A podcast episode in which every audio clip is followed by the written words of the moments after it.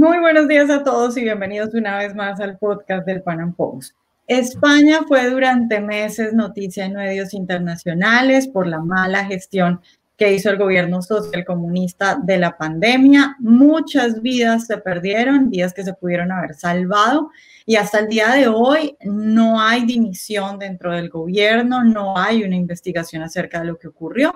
Y eso es respecto a la crisis sanitaria. Sin embargo, hay también un problema respecto a la economía que apenas se está viendo y que hoy vamos a conversar un poco sobre todo eso y vamos a conversar también sobre un hecho particular que tiene que ver con la caja B de Podemos, con la corrupción en el partido de Pablo Iglesias y con todo lo que está ocurriendo alrededor del gobierno social comunista. Nuestro invitado de hoy es Javier Villamor, él es doble licenciado en periodismo y comunicación audiovisual. Javier, buenos días y gracias por estar hoy con nosotros. Muy buenos días, muchísimas gracias por la invitación. Un placer. Bueno, Javier, empecemos tal vez haciendo, mm, te pido tu análisis de lo que terminó siendo eh, la cuarentena, las órdenes eh, del gobierno respecto al confinamiento ¿Y cómo evalúas tú ese, ese comportamiento frente a la pandemia que hizo el gobierno social comunista de tu país? Bueno, lo primero que hay que decir del gobierno es que desde el principio mintió. El responsable de eh, pandemias o, digamos, sanitaria, alertas sanitarias, Fernando Simón, desde el principio dijo que apenas iba a haber dos o tres infectados. Esto estábamos hablando ya por finales de enero. Se les pidió, por ejemplo, que no hicieran o que no permitieran la marcha del 8M, la, el aquelarre feminista, y sí que lo permitieron, en cambio otras actividades el mismo fin de semana no. Por lo tanto, fue, digamos, una muestra ideológica que el gobierno quería hacer sí o sí y eso me temo que nos ha costado decenas de miles de vidas. Actualmente el gobierno no reconoce más de 30.000. Según las estadísticas de todas las comunidades autónomas estaríamos en torno a 55.000 y subiendo. ¿Cuál es el problema de esta mentira? Desde el principio, primero nos dijeron que no, que no iba a ser un virus grave, que todo estaba perfectamente cerrado, que el sistema sanitario podría hacer frente Después nos mintieron con la gravedad del virus, nos mintieron con las alertas sanitarias, nos mintieron con las necesidades y se ha descubierto con el paso del tiempo que el problema no solo, digamos, la gestión del gobierno, sino que las mentiras que han ido lanzando durante tanto tiempo han creado quizá una falsa sensación de seguridad en la población, por las cuales en parte nos hayamos, eh, digamos, rebajado a la hora de, tener cuidado en estas vacaciones. ¿Cuál es el problema de todo esto? Y si lo pensamos en cuanto a estrategia por parte del gobierno, hay que decir que la verdad es que es muy muy, muy inteligentemente eh, enlazada, aunque se haya utilizado la, igual, la, inteligencia para el mal. Y es que obviamente ellos nunca han tomado eh, responsabilidad ninguna de todo este caos sanitario. Estamos recordando que España es, según el The Economist, el, el, peor país en la gestión del coronavirus dentro de los miembros de la OCDE. Y en cambio, después del desconfinamiento por fases, permitieron que se saliera o digamos que las medidas se relajaran y ahora paulatinamente están volviendo a echar la culpa a los ciudadanos para que eh, volver a confinarnos. El problema quizá del confinamiento absoluto que hemos sufrido, eh, que quizá en un principio tendría su sentido entre los 15 primeros días, un mes, es que después se han mantenido en el tiempo, como en otros tantos países, con una uh, produciendo una crisis económica brutal. Estamos hablando casi que en España se habla de la caída del PIB del 30%, y actualmente posiblemente lleguemos a finales de año entre 8 millones y medio y 10 millones de parados. Eso estaría casi al 50% de la fuerza productiva. Están hablando del 50% de cierres de negocios de bares y restaurantes, están hablando del 70% de pymes y, de autónomos que tengan que despedir a alguien, y estas son cifras nunca vistas en décadas. Estamos hablando casi de peor, incluso que en la guerra civil, obviamente salvando las distancias. ¿no? ¿Cuál es el problema también de todo esto? Que ha venido Europa a rescatarnos, un rescate que quizá nos haya vendido así en los medios españoles comprados por el gobierno, porque les son todo dinero público precisamente para que trataran benévol, benévolamente al gobierno. Eh, y la imagen, la verdad es que fue dantesca. Cuando llegó eh, Pedro Sánchez de Europa, todo el comité de ministros aplaudiendo como si nos hubiera salvado de la quiebra cuando realmente nos ha hundido más en ella. Y el problema que todo esto vemos es, al igual que en otros gobiernos, es una economía dirigida. Es decir, la destrucción previa o digamos que necesitaban gobiernos como el nuestro, social comunista, no, no, creo que nos tenga que sorprender, ya lo han hecho en otros países como en Cuba y Venezuela, es el paso previo para obligar a la gente a adoptar y aceptar cualquier postulado y cualquier solución que te venda el gobierno. Ahora, con estos miles y miles de millones que nos ha dado Europa, a fondo perdido, además, sin pedir nada a cambio, el gobierno va a poder, digamos, redirigir la economía según le convenga. Eso significa que va a aplicar políticas ideológicas y eso significa más políticas de género, más políticas de igualdad, políticas verdes, en fin, toda esta serie de medidas ideológicas que nos van a llevar hacia la Agenda Global 2030 que de otra manera creo que no se hubieran podido eh, tomar, al menos no con la consideración del pueblo. Javier, ¿y tú cómo analizas que la gente esté tomando todo este tipo de cosas? Porque siempre hay dos opciones, o por lo menos son las dos opciones más claras que uno ve ante estos escenarios. Una es, bueno, la gente empobrecida va a caer en las manos de los políticos que crean estas redes clientelares, que les ofrecen todo después de Claro, les quiebran las piernas, luego les ofrecen las muletas y los dejan ahí esclavizados, ¿no? La otra opción es la gente va a despertar y se va a dar cuenta y muchos además van a tener ese sentimiento, si lo quieres llamar de rencor, por la mala gestión que hizo el gobierno y muchos perdieron a sus seres queridos. ¿Tú cuál crees que va a ser el, el camino de España o cómo estás viendo hasta ahora que la gente reaccione ante todo esto que nos has contado? Bien, hay, tres puntos. Eh, yo la verdad es que era bastante escéptico con el despertar de la población en general, no solo de España, sino quizá de todo Occidente. Pero sorprendentemente, a raíz del comienzo de la crisis, lo más gordo quizá, que fue el mes de marzo, finales de marzo, principios de abril, justo ese mes, a finales de abril, el día 22, salió una encuesta en el periódico ABC, uno de los periódicos más importantes a nivel nacional, en el que 75% de los encuestados decían que no estaban o que no se creían o que ponían en dudas la versión oficial del coronavirus por parte del gobierno. Esto no estoy hablando de negacionistas, que ahora está muy de moda, sino de que, como decía precisamente, el gobierno nos ha mentido reiteradamente en cuanto a la situación real de la enfermedad en España. Y ahí es donde yo vi un atisbo de luz, un atisbo de realidad, diciendo, bueno, si el 75% de la población ve que aquí hay algo que no cuadra, significa que hay algún tipo de esperanza. Pero después vemos cómo a pesar de eso, los medios de comunicación siguen estando en manos del gobierno o son afines al gobierno en gran parte y eh, queramos o no la verdad, la telerealidad y la televerdad se impone a golpe de telediario. Mucho me temo que, como tú bien estabas diciendo y yo también señalé antes, eh, esto que viene, que nos hayan partido las piernas, quizá no importe tanto a la gente o que incluso lo justifiquen diciendo que, bueno, como había una alerta sanitaria, todo lo demás es eh, circunstancial. Y a mí eso me sorprende, porque soy de los que piensan que es cierto que el coronavirus tiene su riesgo, pero es aún peor las consecuencias económicas del coronavirus por el cese total de la actividad económica de un país que las muertes en sí. Y que Dios me perdone y que, nadie me malentienda, las muertes son muertes, hay que respetarlas, pero estamos hablando de, como tú decías, llevar a la pobreza a millones y millones de personas para que dependan del gobierno. También es cierto que hay una, ha ido creciendo, no solo en España, sino también en Occidente, en otros países, por ejemplo Alemania, un movimiento transversal sin ideología, es decir, sin izquierdas y derechas o izquierdas y derechas juntas, que están exigiendo a los gobiernos más libertad, porque si algo se ha visto también con este auge de la pandemia es que muchas de las medidas que se están tomando no son de medidas, no son medidas sanitarias, sino que son exclusivamente medidas políticas que nos han ido recortando los derechos en nuestras poblaciones derechos de libertad de expresión, derechos de libertad de reunión, derechos de trabajo, derechos a, en fin, eh, nuestro gobierno, por ejemplo, mandaba a la Guardia Civil, una de las fuerzas de seguridad del Estado, a espiar a los ciudadanos en redes sociales para ver qué clima había contra el gobierno. ¿no? Es decir, esto es fruto de un Estado totalitario, de gobiernos de izquierdas que, por mucho que se les llene la boca diciendo que aman la libertad y los derechos humanos, lo último que hacen es aplicarlo cuando gobiernan.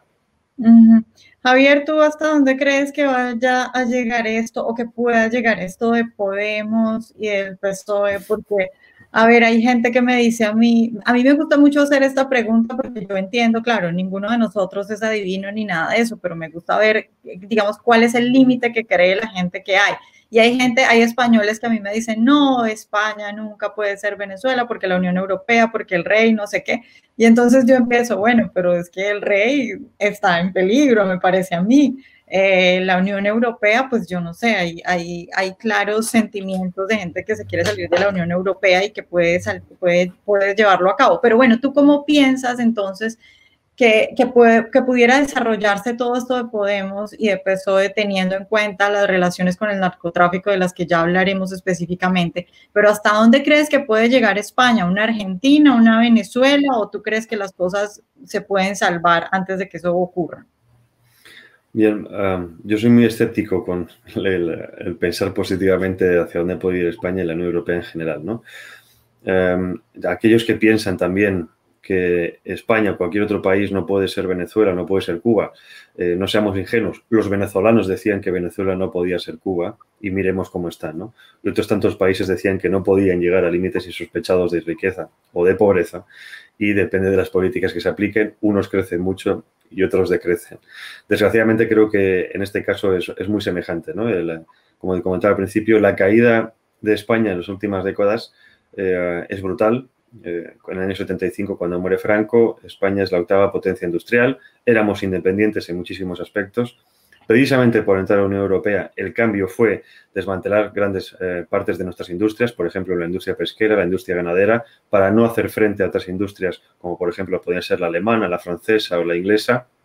Eso nos hizo depender en gran parte de las ayudas europeas, en convertirnos en un país exclusivamente agrario de turismo y eso estamos viendo con las consecuencias económicas del coronavirus, cuáles son precisamente a largo plazo. Y es que España y cualquier otro país que se quiera tener un futuro, tiene que ser un país industrial, tiene que tener una industria propia y tiene que tener al menos una cierta soberanía económica. Por eso ahí soy escéptico con Europa porque el 80% de las políticas que se aplican en los países miembros vienen de Bruselas.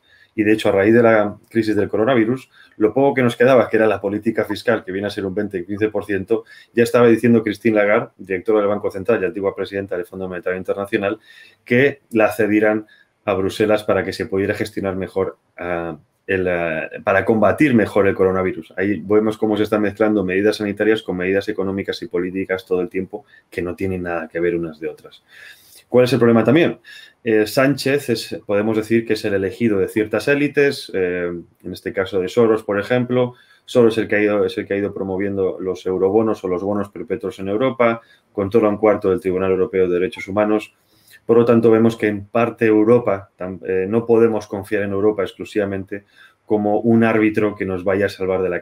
Como te decía antes, se le ha dado un dinero a Pedro Sánchez sin pedir medidas a cambio, al menos por ahora. Quizá en un futuro, si nos rescatan verdaderamente, hablando de un rescate como pasó con Grecia, quizás se nos intenten aplicar políticas de restricción, eh, reducir el Estado, en fin, lo que se verá. es difícil porque con Sánchez, el, gobierno, el último gobierno, ha aumentado los ministerios a 22. Es el gasto, el mayor gasto público en democracia es con, con este nuevo gobierno de Sánchez e Iglesias. Por lo tanto, mucho me temo que no va a haber respuesta ninguna si no la ha habido ya. Y sí, podemos ir a peor, creo que vamos a ir a peor y por mucho que digan que hay una reconstrucción en este momento, eh, mucho me temo que eso es un sueño mojado de los socialistas y poco tiene que ver con la realidad. Me temo que vamos a ir a peor, espero que la gente eh, suena mal, pero como decía Lenin, cuanto peor mejor. Espero que la gente se dé cuenta de que estábamos viviendo un sueño, que esta, este auge de la riqueza de los países europeos, o en concreto sobre todo de España, ha sido más un, espejismo porque se ha malgastado por parte de nuestros gobernantes toda la riqueza reservada y acumulada durante tanto tiempo y ahora creo que vamos a pagar las consecuencias. Javier, hablemos ahora específicamente de Podemos y de la corrupción, ¿no? Porque bueno, el escándalo ahora es la caja B de Podemos. Tenemos a este señor que es ex coordinador del equipo legal de Podemos diciendo que el partido inflaba ante Hacienda las donaciones apuntando a que el partido estaba haciendo blanqueamiento de dinero, ¿no? Y a mí, bueno, a mí que obviamente cuando me hablan de blanqueamiento de dinero, o sea, a mí me dicen blanqueamiento de dinero, podemos, yo empiezo a hilar con Latinoamérica, ¿no? Empiezo a decir chavismo, Bolivia, Ecuador, socialismo del siglo XXI. Eh, pero bueno, eh, cuéntanos un poco también al público latinoamericano todo esto de la caja B de Podemos, en qué va eso y un poco cómo ves tú esa relación Podemos-Latinoamérica. Podemos Latinoamérica, no, Podemos y criminales de socialistas de Latinoamérica. Como tú bien sabes, siendo eh, colombiana, ¿qué, sistemas de blanqueo utilizan, ¿no? bien, poner en situación, Podemos es un partido que oficialmente nace en España en 2014 pero eh, según eh, otros autores, eh, por ejemplo Antonio Salas, que es un seudónimo de un periodista de investigación, en el libro El Palestino, precisamente haciendo un estudio de las células terroristas islámicas en Venezuela, señala que el movimiento Quinta República se presentó en las elecciones junto a Podemos allá por 2005-2006, no me acuerdo exactamente la fecha. Y es que precisamente la gente que aquí forma Podemos previamente había sido en gran parte consejeros del gobierno de Chávez o del gobierno después de, Maduro. Es decir, que podemos decir que parte de las políticas económicas y de control de la población que se han aplicado en Venezuela venían recomendadas por, como, como un estudio sociológico político por Podemos, que es lo que quieren aplicar aquí. Pero ya desde el principio, obviamente, la gente sabía que había algo raro. Más que nada porque detrás de Podemos estaba Venezuela, también está Irán. esto obviamente han ido a juicio y se ha ganado porque no había pruebas. Ahora se han abierto ciertos cocos y hay ciertos documentos, por parte también a veces la Fiscalía de Estados Unidos, que están pidiendo que se investigue a, esta financiación. De hecho, la Fiscalía de Bolivia ha, llamado va a llamar a, a, Pablo Iglesias, a Zapatero, a toda esta sarta de políticos de izquierda, socialistas, comunistas, por los presuntos pagos que habían recibido de Evo Morales. Desde el principio también eh, vemos cómo Pablo Iglesias ha utilizado el partido para enriquecimiento propio. Su famoso chalet en Galapagar, por el cual ha sido muy criticado, dicen que estaba tasado originalmente 600.000, después resulta que el catastro lo tasaba en 800.000, pero eh, hay informes que también dicen que puede llegar al millón y medio. Esto que lo compre un, o digamos que se meta en una hipoteca un político a los cuatro o cinco años de llegar a la vida política de un país, desde luego sospechoso. Más que nada también porque se ha demostrado que por lo visto metió las subvenciones del partido, es decir, lo que se le paga por parte del Estado al partido por tener representación en el Parlamento, en la, caja de ingenieros, es decir, el dinero de un partido en una caja de ingenieros, es decir, un banco privado, para poder tener un préstamo equivalente que le permitiera precisamente iniciar los pagos de esa vivienda. Es decir, malversó el dinero del partido para enriquecerse eh, a nivel personal como tú también estabas diciendo, ha salido ahora lo de la KGB, de lo KGB, perdón, podría decirse, lo de la KGB, que es el, pues dice precisamente eso, ¿no? Los pagos en B eh, a miembros del partido durante mucho tiempo, que es algo que también criticaron en su momento al Partido Popular con el tema de Bárcenas. Es, bueno, eh, yo no soy fan de ningún partido en general, creo que todos como partidos en sí, el partido por definición eh, siempre hay algo de corrupción porque no puedes controlar a todos los miembros, lo que sí que critico por parte de Podemos y del Partido Socialista es su gran hipocresía, porque siempre estos son los que eh, se consideran a sí mismos superiores morales y son los que se dedican a señalar eh, los fallos de los demás, pero, eh, bueno, como decimos en España, consejos vendo, pero para mí no tengo. Después se ha demostrado que Pablo Iglesias y compañía, que llamaba a los gobernantes casta, no es que se hayan convertido en casta, es que ahora mismo son super casta, porque de hecho, como siempre suele pasar, se demuestra que lo que quieren es quitar a uno de la poltrona para ponerse ellos, ¿no?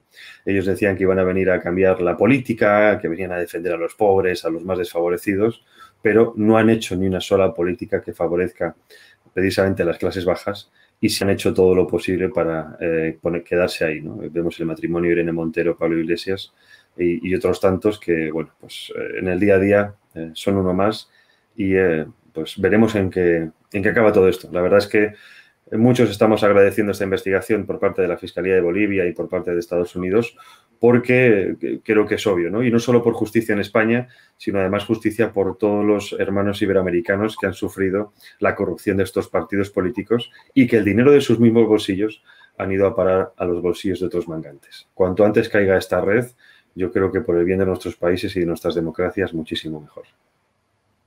Javier, pero ¿qué tan, ¿qué tan tomada está la justicia en España o qué tan limpia es la justicia en España? Porque, es decir, no, no conozco mucho, pero te puedo decir, por ejemplo, que el caso este de Delcy, Delcy aterrizando en barajas con las maletas, haciendo lo que quería, quedándose lo que quería, Ábalos corriendo, o sea, llega a las, no sé, a la madrugada y Ábalos corriendo a recibirla eh, no pasó nada con eso, no hay nada al respecto. Entonces, ¿qué tan, qué tan confiable es en este momento la justicia española?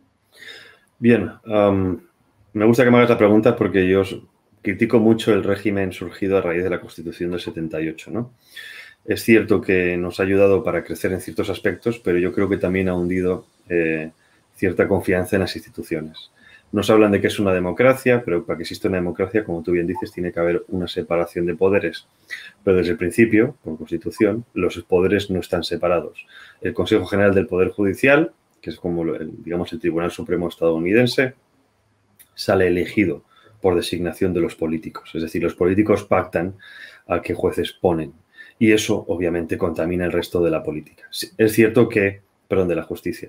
Es cierto que justicia siempre hay almas nobles, gente valiente, que lo han ido demostrando a lo largo de los años. Pero eh, a la hora de la verdad, a la hora de enjuiciar realmente a culpables, eh, mucho me temo que eso no sea así. Y en el caso, por ejemplo, del Partido Socialista y sobre todo Podemos a la llegada del poder, sabe muy bien cómo subvertir un Estado de Derecho para hacerlo imagen y semejanza. Y aquí pongo dos ejemplos. Primero, las soluciones del Foro de Sao Paulo, es decir, conquistar la, cultura, conquistar eh, los medios de comunicación para hacerse con el poder, golpes de Estado, y la actualización de ese Foro de Sao Paulo 2.0, que viene a ser el Grupo de Puebla, que ahora se centra precisamente en cómo dominar los países a través de la justicia que ahora digamos que es lo que ha intentado hacer el gobierno social comunista desde la pandemia. Por eso yo antes hablaba de que se han tomado muchas medidas políticas no sanitarias. Se ha intentado hacer un golpe de Estado blando, como llamo yo, una subversión del Estado de Derecho, quitar a personas no afines a ese partido para poner los suyos, para que de alguna manera, eh, de alguna manera taparan toda esta corrupción que has estado tú poniendo como, un solo ejemplo. Lo de Lesi ha sido vergonzoso. Ábalos debería haber renunciado, todo el ministerio en bloque, todo el gobierno en bloque, porque que primero igual ha habido con Ábalos como cerca de 30 versiones diferentes, diciendo primero que no se reunió, después que envía un consejero, después que envía un amigo, después que fue su chofer, ahora el chofer, por cierto, que se le ha dado, o un guardaespaldas se le ha dado un puesto a dedo en Renfe, en los ferrocarriles españoles precisamente por tapar todo este tema. Los medios de comunicación también han hecho chitón. Si hablamos de que los medios de comunicación son un cuarto poder y supuestamente un cuarto pilar fundamental para sustentar cierta democracia, vemos, como también estaba comentando antes, que al recibir y muchos depender de las subvenciones del gobierno, lo último que van a hablar va a ser del caso del sí. Lo que sí también se ha demostrado desde la pandemia, en este caso, bueno, yo soy periodista, me, gusta mucho ver el manejo de las narrativas, de las dialécticas, de qué es lo que se dice y qué es lo que no se dice, que a veces es más importante. Y vemos cómo todo lo que ha ocurrido desde que surge la pandemia, todo una cosa tras otra han sido cortinas de humo. Esto ahora que estamos hablando de Podemos, eh, yo lo que me gustaría, o al menos lo entiendo, en un encaje estratégico por parte de Sánchez no es que nadie supiera precisamente todo el tema de las corrupciones del partido de Podemos, sino que no interesaba soltarlas antes de tiempo. Con esto que quiero decir, es un partido bicéfalo. Tenemos a un partido socialista dominante y un partido minoritario Podemos, pero sin el cual no hubiera podido formar gobierno.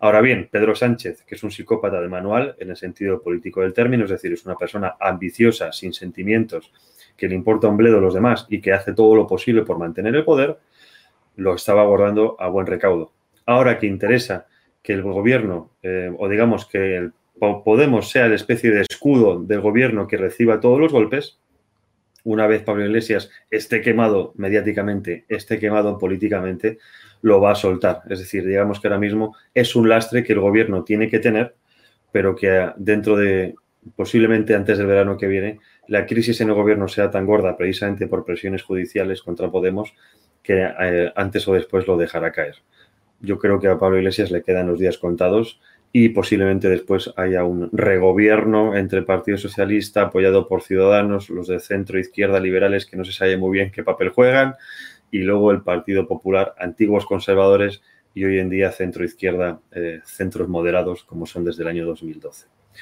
Veremos qué pasa, desde luego eh, es complicado. Eh, la situación judicial en España es complicada, precisamente porque además la Fiscalía está ocupada ahora mismo por la antigua ministra de Justicia del Partido Socialista en el anterior gobierno, que fue pillada infraganti por unos audios con un comisario que está en la cárcel por precisamente malversación y corrupción, en los cuales ella incluso veía bien que se utilizaran a prostitutas para poder, eh, bueno, pues sacar información o blackmail, ¿no? O sea, chantajear a ciertos políticos. Esto ha sido la ministra de Justicia y actual fiscal española podemos entender que desde luego aquí independencia hay poca. Javier, me interesa mucho eso de la pelea entre, entre, entre Sánchez e Iglesias, porque pues primero hay que decir que eso no es raro entre los comunistas, ¿no? Es decir, entre ellos se matan y, no tienen ningún, ningún problema con eso. Pero bueno, dices que Iglesias tiene los días contados. Ahora, alguien desprevenido, creo que la pregunta sería, ¿Eso es bueno o es malo para España? ¿Es bueno que Sánchez se deshaga de iglesias o es malo? ¿Y qué va a pasar con toda la gente alrededor de Podemos y con los votantes de Podemos, de esa gente para dónde se va a ir y qué rumbo tomaría Sánchez si, si llega a pasar eso que tú estás diciendo? Es decir, si logra deshacerse de iglesias, ¿qué rumbo puede tomar Sánchez con Ciudadanos? ¿Sería un gobierno un poquito más corrido hacia el centro?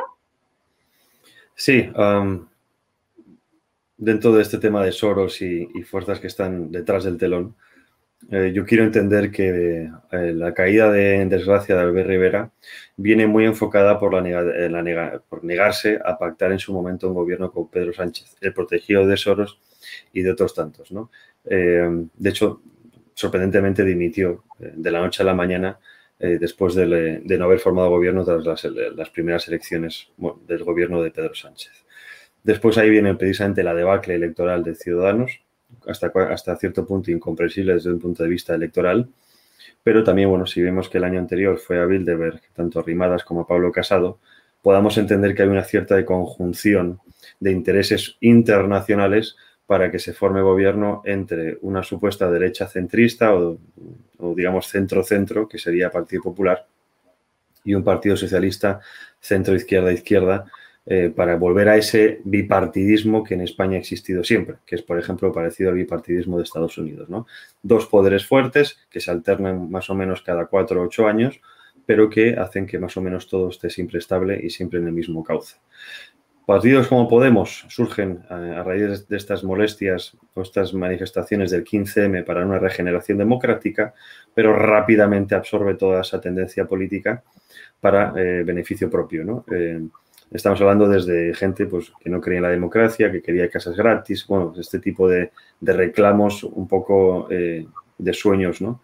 Más que de realidades, pero que encauza precisamente todo ese tipo de personas para meterlo dentro del sistema político. Eh, vemos que hay presiones también contra Podemos. Eh, Pedro Sánchez está muy apoyado por el Banco Santander, por Patricia Botín, lo ha reconocido públicamente. No le interesa que caiga el gobierno de Pedro Sánchez. Además, ella se reconoce muy feminista, etcétera, etcétera, algo que, que también apoya el Partido Socialista. Entonces, digamos que ahí tiene ciertos apoyos institucionales muy fuertes. Podemos viene a ser el patito feo, como el, con perdón, el niño tonto que nadie quiere, pero que todo el mundo necesita. Entonces, le ha utilizado, como te decía, le ha utilizado para llegar al poder, le va a exprimir todo lo que pueda y después lo dejará morir. Sus votantes, ya, hemos visto un trasvase de votantes importantes. De hecho, en las elecciones eh, autonómicas gallegas de hace apenas unos meses, Podemos desapareció. Absolutamente desapareció del Parlamento después de tener una gran representación. En el País Vasco, en Vascongadas, también descendió muchísimo y hay un retroceso desde que pegó el pistoletazo en las primeras elecciones, que si no me equivoco tenía por encima de cincuenta y pico diputados, se ha ido desinflando poco a poco, poco a poco. Es un partido que siempre ha ido a menos, siempre ha ido a menos, siempre ha ido a menos, pero que ahora, porque podía ser la muleta para Pedro Sánchez, es partido de gobierno. Pero por eso te digo que yo creo que a Pablo Iglesias le queda poco tiempo. Es un líder quemado, es un personaje que, como tú también señalabas, como buen izquierdista, buen comunista, ha apuñalado a sus propios amigos y, y mejores amigos del partido, incluso miembros fundadores, con tal de mantener el poder y yo creo que sí que es cierto que después de esta fase de ultraizquierda, eh, en un contexto muy complicado que ha sido toda la crisis del coronavirus, eh, no solo la gente está deseando una, más, una mayor moderación, sino además también eh, los mercados que se llama, ¿no? E, ese ente internacional que pues, quiere cierta estabilidad. Y ahí es donde entraría quizá a jugar un papel importante Ciudadanos, si no es absorbido por el Partido Popular, porque más o menos son dos partidos que proponen exactamente lo mismo, son partidos progresistas culturalmente, son partidos eh, liberales en lo económico, por lo tanto no hay una gran diferenciación entre unos y otros. Seguramente acabe siendo absorbido el Ciudadanos por el Partido Popular y volveremos a ese binomio, al menos por un tiempo. Pero es que al Partido Popular le interesa un Vox fuerte, le interesa un partido, el partido de Santiago Abascal, muy fuerte, para que realmente quien pueda gobernar sea el Partido Popular el día de mañana con apoyos al menos por un tiempo de Vox, para tampoco depender del Partido Socialista. Decir, el problema de todo esto, como sabemos, es que son batallas de egos. ¿no? Eh, si no hubiera egos en política, quizá los ciudadanos nos iría mejor, pero desgraciadamente las cosas son como son. Eh, son partidos, eh, digamos yo, como los digo, son partidos hechos para, el poder, son leviatanes y están en, muchas partes de España. Y bueno, tú hablabas antes de las redes clientelares. El Partido Socialista, el mayor caso de corrupción de la historia de la Unión Europea, protagonizado por el Partido Socialista en Andalucía, con entre 700 y 1.000 millones de euros de Europa para eh, el apoyo y el desarrollo de empleos, malversados en prostitutas, cocaína, en pagos para eh, comprar votos, y eso obviamente no se habla, ¿no? se habla de la corrupción de la supuesta derecha, pero de la izquierda parece que son angelitos de la caridad. Bueno, Javier, pues muchas gracias por estar hoy con nosotros. A vosotros, un auténtico placer. you